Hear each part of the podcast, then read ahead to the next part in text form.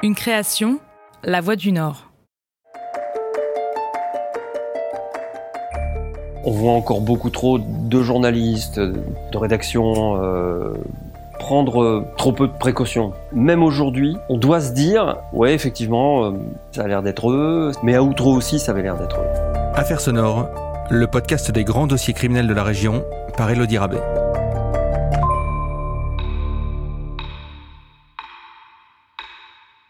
Au-delà d'être un fiasco judiciaire, l'affaire d'Outreau est aussi née d'un emballement médiatique quasi international. Dans les précédents épisodes, nous vous racontions les bases de ce dossier et comment la justice, les experts et les travailleurs sociaux se sont remis en question après cette affaire hors du commun. Mais qu'en est-il des journalistes, eux aussi cités devant la commission d'enquête parlementaire en 2006 Ont-ils revu leur façon de travailler depuis et garde-t-il cette affaire en tête quand il s'agit de traiter de faits divers? Enfin, comment font-ils pour ne pas porter atteinte à la présomption d'innocence, comme cela a pu être le cas au moment de l'affaire Doutreau?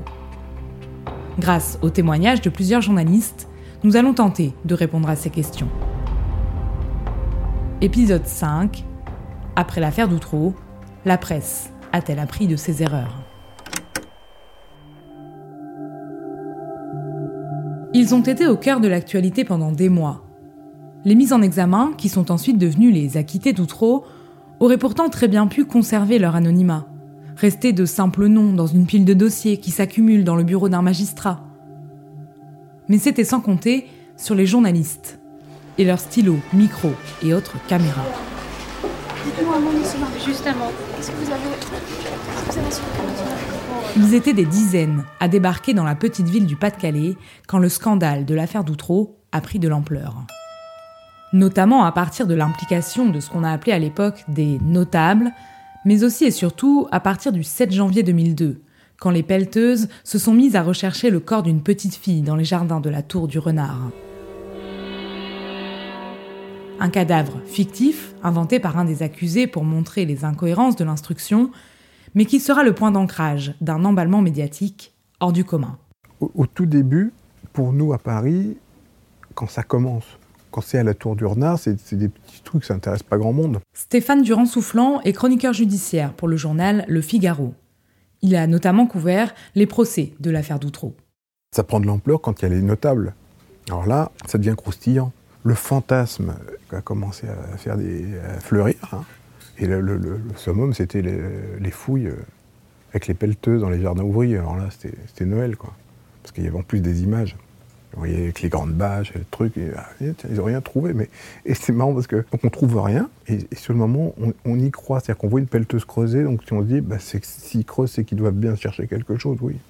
Et quand ils ne trouvent pas, vous voyez, personne se dit, bon, on ne trouve pas. Alors pourquoi on ne trouve pas? On creuse au mauvais endroit où il n'y a rien à trouver? On se pose pas les questions. Et après ça s'arrête, après les pelleteuses, au moment où, justement où on pourrait commencer à se dire c'est bizarre, mais là c'est 2002, on est en élection présidentielle qui arrive, le, grand match Jospin Chirac, euh, truc, puis il y a pipi pas Jospin, donc on n'en parle plus du tout. Ça, disparaît. La presse est passée à autre chose. La thèse d'un réseau pédophile s'est déjà enracinée et pour plusieurs raisons, pas un média ne remet en cause cela au début de l'affaire, en s'asseyant notamment sur la présomption d'innocence. Tous les journalistes qui ont couvert l'affaire d'Outreau au début sont tombés dans le panneau. Moi, j'ai relu à peu près tout ce qui est paru. J'ai vu personne qui s'en soit tiré euh, mieux que les autres. Éric Dussard est grand reporter pour La Voix du Nord. Il était présent du début à la fin de l'affaire et il connaît le dossier sur le bout des doigts tous ces journalistes écoutaient ce que disait euh, le procureur de la République de Boulogne de l'époque, qui faisait des points presse, c'est son rôle, et qui disait voilà, on a arrêté, ça tient, on a, on a des éléments, ça tient, c'est un réseau. Euh. Ceux qui grattaient un peu avaient euh, parfois des, confidences de la part de certains policiers qui peuvent parler off, comme on dit, et qui confirmaient ouais, ouais, ouais, ça tient, c'est fort. Hein. Il y avait les avocats des partis civils, les avocats qui défendaient les enfants, qui eux savaient ce que les enfants, leurs clients racontaient. Donc euh, disaient bah oui oui euh, oui oui ils racontent ça ouais, ouais, ouais. et je me souviens même de certains avocats qui au début étaient en, défense et étaient persuadés de la culpabilité de leurs clients. Ça faisait quatre sources différentes et le danger est que devant ces quatre sources-là, il n'y ait pas eu assez de précautions. Voilà, la présomption d'innocence aurait dû continuer à jouer, même avec quatre sources différentes. Pendant des semaines, on ne peut pas ouvrir un journal ou allumer son poste de radio ou de télé sans apercevoir Outreau et son affaire qui fait tant parler. Aux yeux de la France entière, Outreau est perçu comme un repère de pédophiles. Et désormais, le nom de l'affaire porte même le nom de la commune. Une blessure pour les riverains et les élus qui ont dû faire avec les moqueries et les préjugés diffusés par une certaine presse. Je me souviens d'un film que j'ai vu à la télé qui était révoltant, quoi. Moi qui connaissais bien ma ville, c'était pas possible d'entendre tout ce que j'entendais. Thérèse Gilbert était adjointe au maire pendant l'affaire d'Outreau, avant de devenir elle-même maire de la ville de 2005 à 2018. Que Outreau, c'était une ville où on s'occupait pas des gens, où il n'y avait rien, que c'était nul. Alors que Outreau, même en, 2000, bon, on a peut-être fait beaucoup de choses depuis 20 ans, mais c'est une ville super, même il y a, il y a 20 ans. Donc, euh, tant de salir comme ça. Dans la commune du Pas-de-Calais, mais même à la hauteur de la région, on se sent stigmatisé.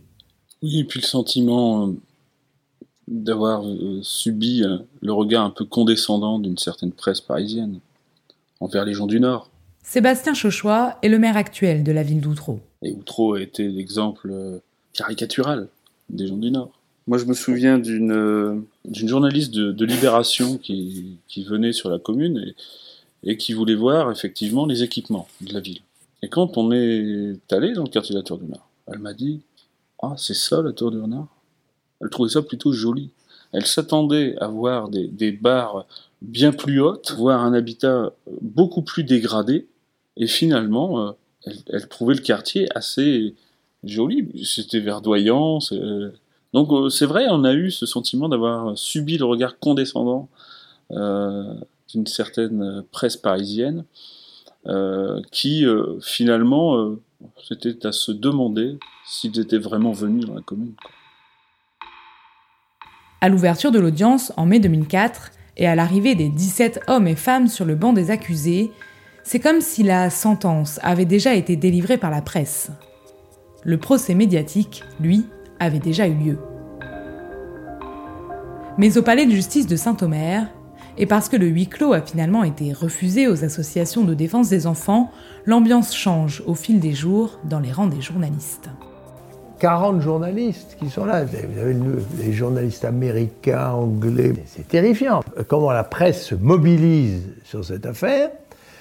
Eh bien, on voit qu'en 48 heures, l'ambiance va changer. Maître Hubert Delarue défendait Alain Maréco, l'huissier de justice, qui sera acquitté au second procès face à la Cour d'appel de Paris. On voit que les papiers changent. Les papiers, les premiers papiers qui sont d'une hostilité totale euh, euh, euh, aux accusés d'Outreau, un jour après, deux jours après, ça bascule complètement.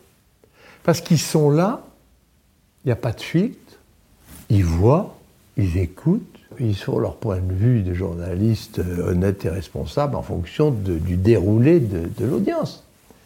Et là, d'un seul coup, ils se disent on s'est fait, on, s'est fait bananer là-dedans. Qu'est-ce que c'est que cette histoire-là? Les journalistes assistent en direct à la chute d'un dossier et les certitudes s'effondrent. Je pense que la presse, dans sa très grande majorité, a assisté à ça et on voyait tous que ça n'allait pas. Donc on a pu écrire, dans les reportages, enfin, télé, radio, euh, presse écrite, on a pu raconter aux gens que ce procès d'Outreau, c'était. Ben, nous, on ne savait pas. Le truc était tellement. Enfin, moi, j'ai jamais vu un procès aussi dingue que ça. C'est-à-dire que tous les soirs, avec Acacio Pereira du Monde donc, et Florence Aubenas, on dînait ensemble. Et donc, et on faisait les comptes.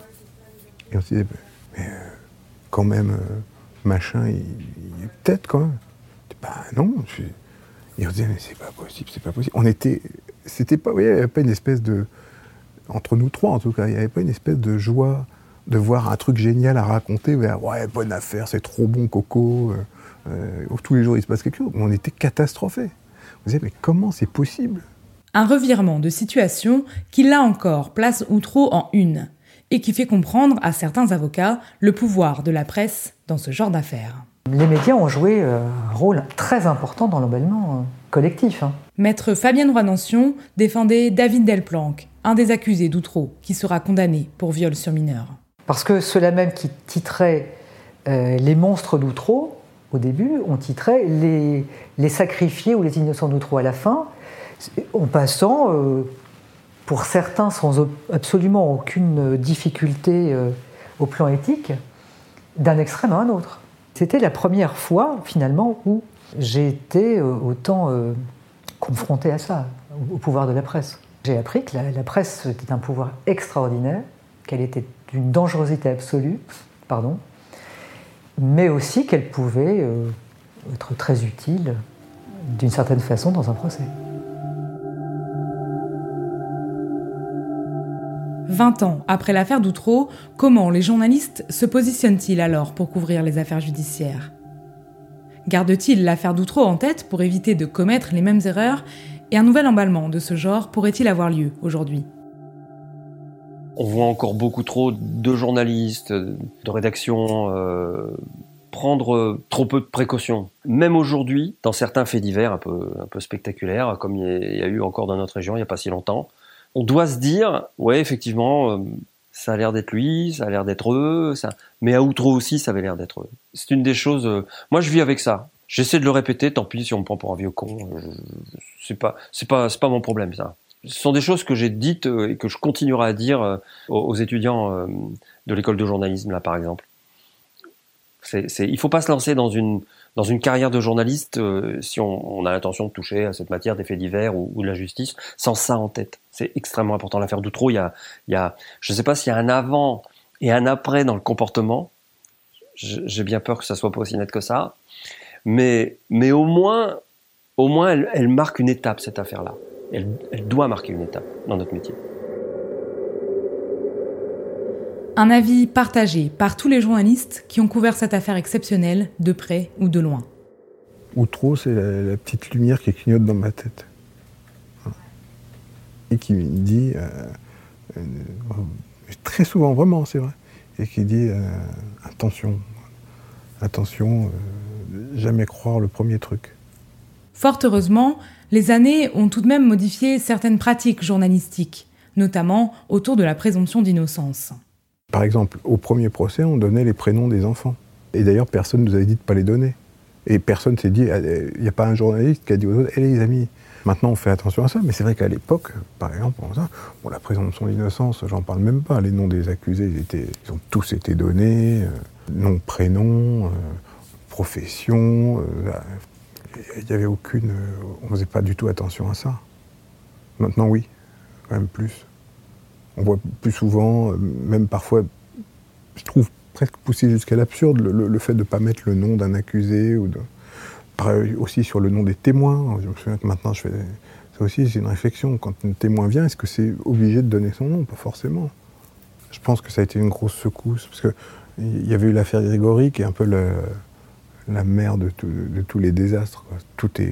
La presse s'est comportée de façon invraisemblable. Là, euh, c'est pas génial. C'est moins grave. C'est déjà un peu moins grave qu'en 84. Enfin, on dirait heureusement. Euh, c'est 16 ans après. Et là, oui, je pense qu'on fait plus attention. Puis il y a quand même eu la commission d'enquête parlementaire, d'ailleurs, qui, a- fait grand bruit.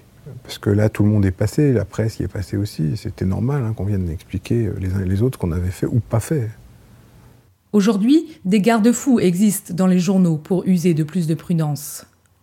À la Voix du Nord, la rédaction s'appuie sur un réseau de faits diversiers, des journalistes spécialisés pour traiter cette matière particulière, mais aussi sur une charte des faits divers, écrite en lien avec des juristes et des avocats, et qui incite à toutes les précautions. La règle, c'est la présomption d'innocence, hein, ça c'est clair, c'est très simple. Tant qu'on n'a pas été condamné, on, est présumé innocent. On cadre vraiment le travail. Patrick Jankiewicz est le rédacteur en chef de La Voix du Nord depuis 2017. On dit clairement que euh, la, présomption d'innocence est quelque chose de fondamental, qu'on doit vérifier les informations, qu'on doit les recouper, qu'on doit faire du témoignage, qu'on doit, aller voir les gens, qu'on doit, être prudent. Euh, ça n'empêche qu'on peut parler d'un fait divers, on peut citer quelqu'un. Ce, qu'on n'a pas le droit de dire, c'est on n'a pas le droit d'accuser quelqu'un, on n'a pas le droit de dire cette personne est coupable, on n'a pas le droit d'établir un lien de causalité finalement entre les faits et une personne tant qu'elle n'a pas été condamnée. C'est le juge qui décide que cette personne a bien accompli un acte qui était répréhensible, c'est pas le journaliste. En revanche, on peut très bien écrire Monsieur Machin a été euh, interpellé et mis en garde à vue dans le cadre d'une affaire 2, mais il est présumé innocent. Donc il y a effectivement ce mélange de, règles juridiques dans la charte et de, euh, savoir-faire de, de la Voix du Nord. L'actualité entraîne les médias à s'appuyer au quotidien sur ces règles de prudence. Je peux prendre des exemples récents. Hein. La semaine dernière, il y a des élus qui nous signalent que deux enfants de 6 ans et 8 ans auraient été kidnappés euh, à Villeneuve d'Ascq euh, en allant chez l'orthophoniste. Et donc, ils avaient disparu dans l'après-midi, soi-disant kidnappés par quelqu'un en camionnette. Et on a été extrêmement prudent sur cette histoire parce que euh, bah, parce qu'on a décidé d'être prudent désormais. Et effectivement, deux trois jours après, on a appris que les enfants avaient complètement menti. donc, on, on, on essaye d'être prudent. on n'est pas plus ni plus intelligent, ni plus malin, ni plus vertueux que les autres, hein. mais on essaye d'être prudent. Il se trouve que quand on est euh, presse régionale, on côtoie les interlocuteurs d'une affaire judiciaire, c'est-à-dire que euh, les journalistes sont sur le terrain, on voit les juges, on voit les policiers, mais on peut voir aussi les protagonistes d'un fait divers. Donc on a quand même une proximité qui, incline, à, à mon avis, à plus de prudence sans doute qu'une partie de nos confrères euh, parisiens qui connaissent pas forcément le terrain et qui n'y reviendront pas. Donc euh, c'est sans doute, il y a peut-être un peu moins de prudence euh, chez certains confrères. Peut-être, je, ne donne pas de leçons. Et puis, comment faire quand la France fait face à une vague de révélations autour de l'inceste, par exemple, et qu'il faudrait là encore faire preuve d'une grande prudence? Qu'est-ce qu'il faut faire? Est-ce qu'il faut en parler? Est-ce qu'il faut donner les noms? Ben, Si on ne donne pas les noms, est-ce qu'on fait? Un célèbre politologue parisien. Bon, là, il y a un livre, donc c'est différent. Enfin, vous voyez bien quoi je. On, a, deux, versions qui s'opposent. Personne ne connaît la vérité. Mais une fois que ça sort, on est tous obligés de, faire quelque chose. Je sais même pas si. Et, et, et c'est des cas de conscience d'autant plus lourds que de toute façon on sait que c'est des faits prescrits et que de toute façon il n'y aura pas de procès. Donc de toute façon, on met le nom d'un type accusé, c'est une forme de condamnation médiatique. D'opprobre en tout cas. À l'heure des réseaux sociaux et de l'info en continu, les problématiques des journalistes sont parfois encore plus grandes qu'à l'époque de l'affaire Doutreau. Je pense que c'est presque pire aujourd'hui. Euh, alors il y a les réseaux sociaux, mais il n'y a pas que les réseaux sociaux. Il y a très vite des emballements médiatiques. Aujourd'hui, on peut accuser n'importe qui de n'importe quoi. Euh, si, la personne est connue, si la personne qui est accusée est connue, euh, elle a droit à un traitement médiatique particulier. or aujourd'hui, on met sur la place publique des choses sans aucune vérification, et c'est pas que les, réseaux sociaux. Les réseaux sociaux aident malheureusement à la diffusion d'informations qui ne sont pas vérifiées, mais on est aussi responsable, les, médias dans leur ensemble, on est responsable aussi de, ce qu'on diffuse et de ce qu'on propage. Donc je pense que ça s'est pas amélioré et que c'est presque plutôt pire. C'est compliqué, hein, parce qu'à partir du moment où les choses sont, la place publique, euh, qu'est-ce qu'on fait? On en parle, on n'en parle pas. Si on n'en parle pas, on nous accuse de couvrir les choses. Si on en parle, euh, euh, quelque part, on détruit les gens. Je J'ai pas forcément la solution. Et puis, il y a des règles. On peut dire Monsieur Machin a été, a été mis en examen. Mais là, il se trouve, en l'occurrence, que Monsieur Machin, il n'a pas été mis en examen parce que peut-être il y a prescription, ou, euh, parce qu'il n'y a même pas eu de plainte. Euh, moi, je, sais qu'à la Voix du Nord, euh, tant qu'il n'y a pas eu de plainte, on est d'une extrême prudence. 20 ans après, même si les journalistes gardent en tête l'affaire d'Outreau et les erreurs commises à l'époque, l'actualité parfois sensible, la concurrence médiatique de plus en plus nombreuse ou encore l'immédiateté de l'information peuvent entraîner les médias dans les mêmes travers. Mais ceux qui ont eu à subir cet emballement de plein fouet, ces accusés puis acquittés d'Outreau, comment se sont-ils reconstruits après tout cela? Et la commune d'Outreau, victime collatérale de toute cette affaire, a-t-elle vraiment pu renaître de ses cendres? Ce sont les questions auxquelles nous allons essayer de répondre dans le prochain épisode d'Affaires sonores. Un dernier numéro de cette série événements consacrée à l'affaire d'Outreau, tourné cette fois vers l'avenir.